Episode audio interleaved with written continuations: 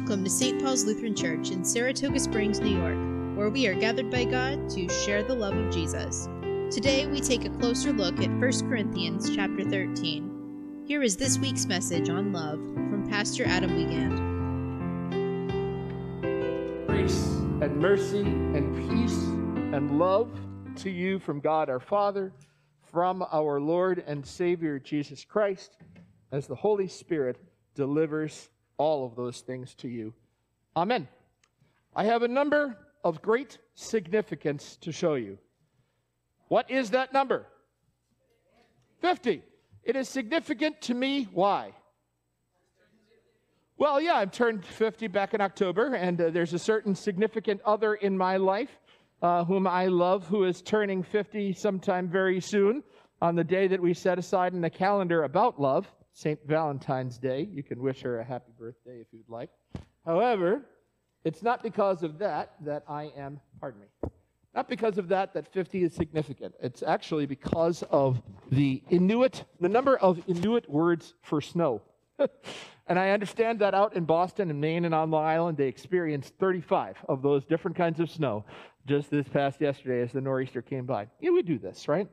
We have language that describes one, one word to describe many things, like the word love, or 50 words to describe one thing, snow.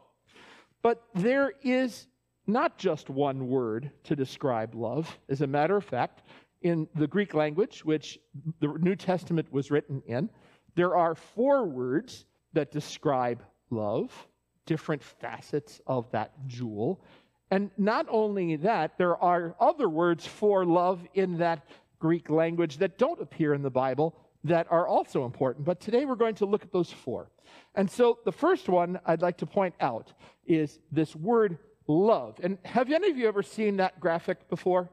If you were in the 1960s and 70s, you did. All right, this has been on shirts, it's been on stamps, it's in, in statues in New York City. It was part of the Museum of Modern Art and it came from this fellow by the name of Robert Indiana. Robert is his given name. His last name was Hughes, but he was from Indiana. Just a little bit about this picture. First, it has three colors in it, very simple. We have Phillips 66 green. That's literally why that color is there, is because he loved his father, who worked his entire life for Phillips 66. And so he included that color in there. And then there is Indiana Sky Blue because he loves Indiana so much that he was willing to change his name to his home state. And then there's that color red in the middle. And red on this, if you go to a color wheel and figure out what this is, it's called St. Valentine's Red. St. Valentine's Red. So it's about love. And this love went out there. The Beatles picked up on it. Love, love, love. All you need is love, etc., etc. There are more songs written about love than any other thing, but when it comes down to love, what do we mean? And so let's take a look at some of the words that the Bible uses for love. Now, the first time I saw this word, I thought it said storage. That's not love. If you have to put things in storage, there's no love involved in that. It means you're cleaning out or whatever the case is. No, this is storge. Please say that. Storge. And storge, I think is the best way to describe this is affection or affinity. So if you happen to be a member of a ham radio club, or the Porsche Car Club of America, or if you have kids and they have things they do in school, or if you have kids and you like them, guess what you have for them? Storge. It's a thing that looks for common elements. So in a family, the common element is your last name and the fact that you live in the same house. If it's a club, it's something that you like in common.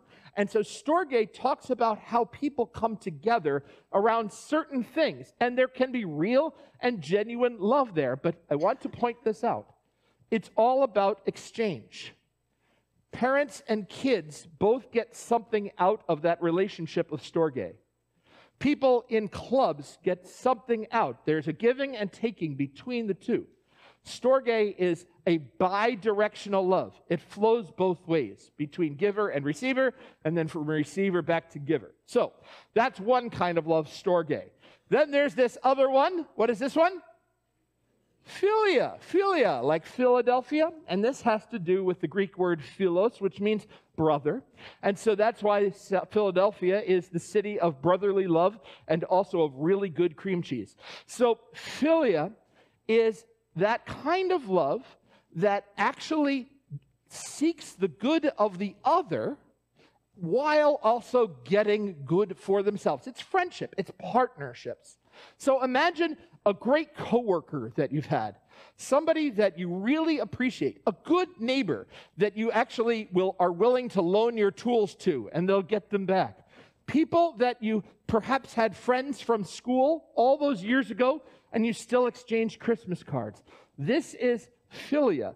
There is a partnership that comes from this. It's not just an affinity, it goes beyond that. It's a partnership where both are relying on the other. Again, it's a bi directional seesaw kind of love, each one giving and receiving. Then there's this other one. Let's, this, what's this word? Eros. The best description of Eros is the holy love between husband and wife. Here it is where it's a productive kind of love. And you can see this is a romantic love. This is where you are falling in love and people who stand at the altar here and declare their love for one another. This is the one that's on their mind. Eros, it's also in their heart and in their souls. And it does join people together.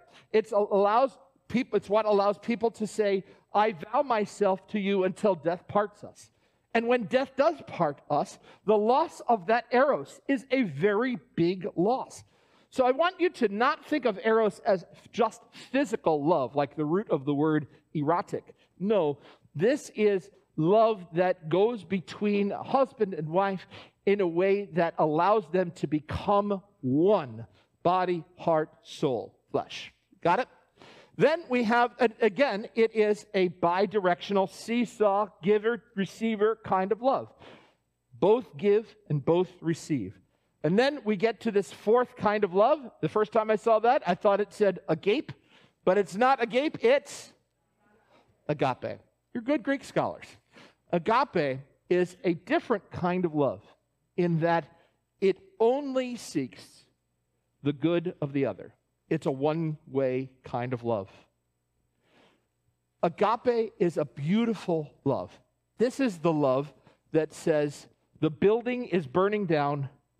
My friend is in there. I am going to run in, get them out, and if the building falls on me, well, so be it. This is a self giving, even self emptying kind of love. It's beautiful. And clearly, this is church, it's about Jesus. Of course, the cross is the shape of agape love. Here, Jesus laid aside all of his self concern.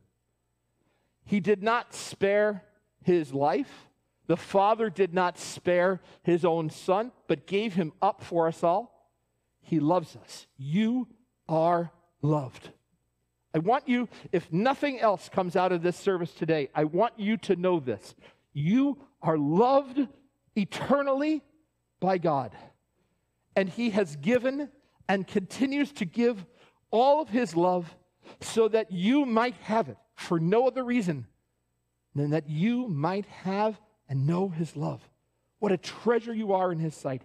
How precious you are in His sight that He would do all of those things and things even that we will someday come to know that we don't know about now, just so that you can have his blessing, so that you can have his joy, his peace.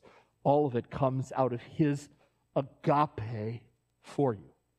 But here's the problem we're commanded by God also to have agape. Agape one another as I have agape you, Jesus says. As I have agape you, so you also ought to agape one another. It doesn't take a rocket scientist to know that if you're giving and giving and giving to the point of emptying, you're going to run out. And herein lies where the challenge of our human love needs to encounter the blessing of God's divine love. Unless we are connected to God's agape, our agape will falter and fail. Here's a little pastor wedding sermon trick. Since so many people love this passage, and I've preached on it so many times, I think I have mined the snot out of this chapter. I've gotten everything I could possibly get. And here's one thing that an older pastor encouraged me to do. He said, instead of using the word love, since love is embodied, love always takes a lover and a beloved. It always has a person giving and receiving. Substitute names for the word love. It's a great little trick. We're going to take a look and for a moment pause on all of these things that St. Paul wrote to that church in Corinth to let them know about love.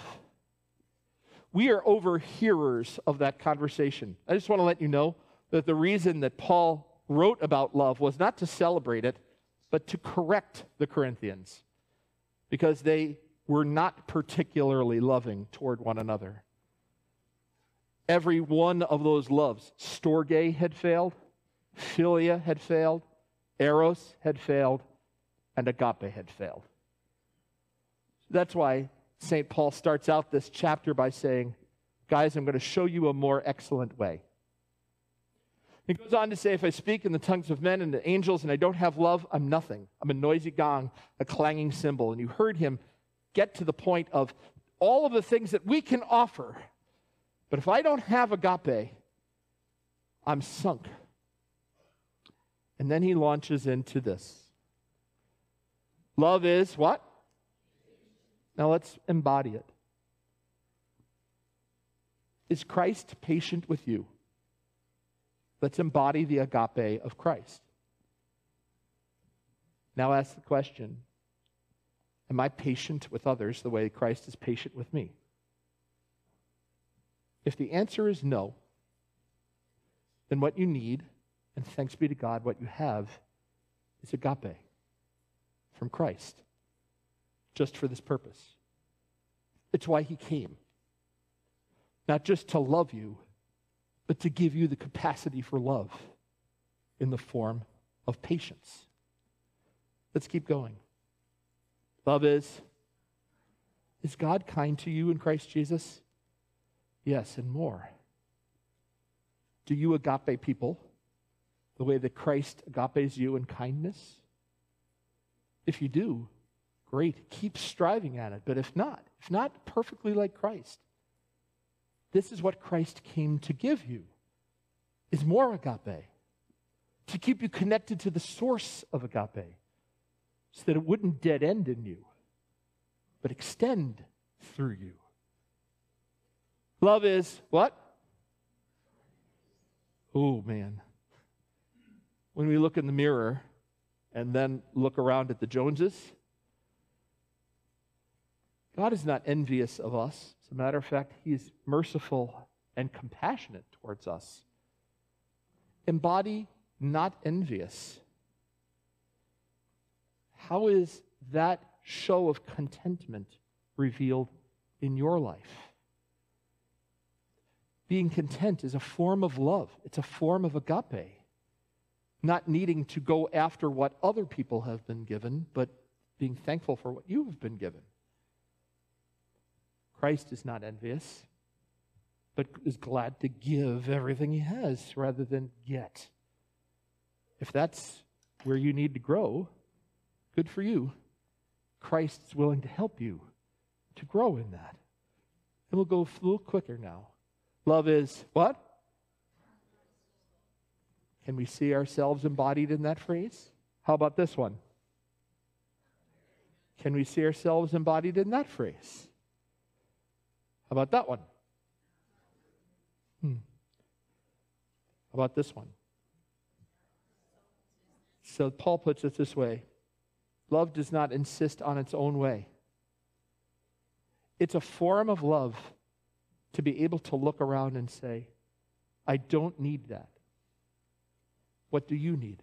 It's a form of agape to put the other person above yourself, counting others, like Paul said in Philippians, as better than yourselves. How about this one? This is a pandemic sin. We're very irritable these days. How about this one? When we look at the past and say, oh, this is not the way it should be. And we look also, we look at rejoicing rightly. What is it that we're taking in through our eyes and ears? What we give our attention to becomes the object of our love. Are those things good and right and noble and pure and true? If not, the Lord is there to help you to rejoice in the truth that's there. How about this one? Bears all things. Next one. How about this one? How about this one? Man, those are four horsemen of the apocalypse sometimes. When we look at having to bear and believe and hope and endure in face of horrible news, the way that we look at life, the optimism or pessimism that we carry around, can actually be a sign of God's agape in us or not working in us. And then finally, we get to this one love never ends. We are always, as human beings, going to bump up against the limitations of our humanity. We can only go this far. I can only be this good. I can only do so much. And though we try and ignore those limits sometimes, eventually the limits catch up with us. And so we need to be connected to something that's limitless. And so we are connected by faith to the love of Jesus Christ. We cling to this love. We depend on this love. We rejoice in this love. And we know that without this love, we're going to falter and fail. But as Christ has come to give us love and reminds us that God is love, we tap into a limitless supply that breaks into our limits and breaks through our limits. He says, You can agape one another the way I've agape you, because I have agape you. And you have my agape. So why not take it out for a test drive? Why not put it to use? Why not give a ch- give? Wow, that's an interesting thought. I guess the sermon's over now. Uh, why not take it out? Paul finishes up this chapter and he says, you know, there are these three things faith and hope and love. But you can finish the phrase, right? The greatest of these is what? Is love. You ever think about why? I have, because I've preached on this thing like almost 80 times. Faith is a tool that we need for this world. As we're reminded in the book of Hebrews, faith is the assurance of things that we hope for and the confidence of what we cannot see. So we're kind of groping around in the dark, trusting the ex- explanations and the promises that God gives us in His Word, but it requires our faith. Fortunately, just like love, Faith is a gift of God to us that we can then put to use, taking it out for a test drive, so that when times come that are darker than others, our faith kicks in and says, God, I know that you've got me. And when we face up against the realities of our limitations, we know that Christ is able to bring us to them and, and through them, and He inhabits us with love. Hope also is a tool for this world because hope is the thing that keeps pushing us forward. Right now, we have a partial hope. It's not yet fully fulfilled. Maybe you understand this in terms of a goal, something that you haven't yet achieved, but you're working towards. We have the hope of heaven built into us, the hope of fellowship with God built into us. It's right there in our DNA. We have a God shaped hole within our lives that can only be filled with, with Him. St. Augustine put it this way Our soul does not find rest until it finds rest in you, O God. So we have this hope that keeps pushing us forward. But when the time comes that either Christ returns in glory or we go to see him face to face, faith and hope are going to be active. But on that day, they're not needed anymore because we'll see him. We don't need faith, our eyes will be wide open. And we don't need hope when we see God face to face either because we'll have crossed the finish line. We'll be there. Goal achieved. Celebration begins. But what is it that we have now that we will take into the casket with us and into the ground and from the ground into the resurrection? The greatest of these is love, and specifically agape. This self giving love that when we are with God face to face, there will be no limitation. There will be no hindrances. There will be no sin, no sickness, no death that tells us, I can't. Because Christ has been our all in all.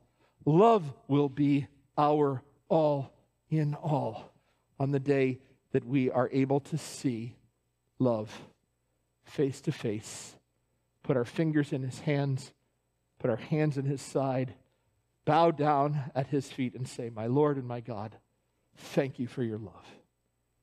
Why don't we start that since we'll be doing it forever right now? In the name of the Father, and of the Son, and of the Holy Spirit. Amen. Thank you for listening to our podcast. For more information about St. Paul's Lutheran Church, please visit spalutheran.org. God's blessings to you. Go in peace and serve the Lord.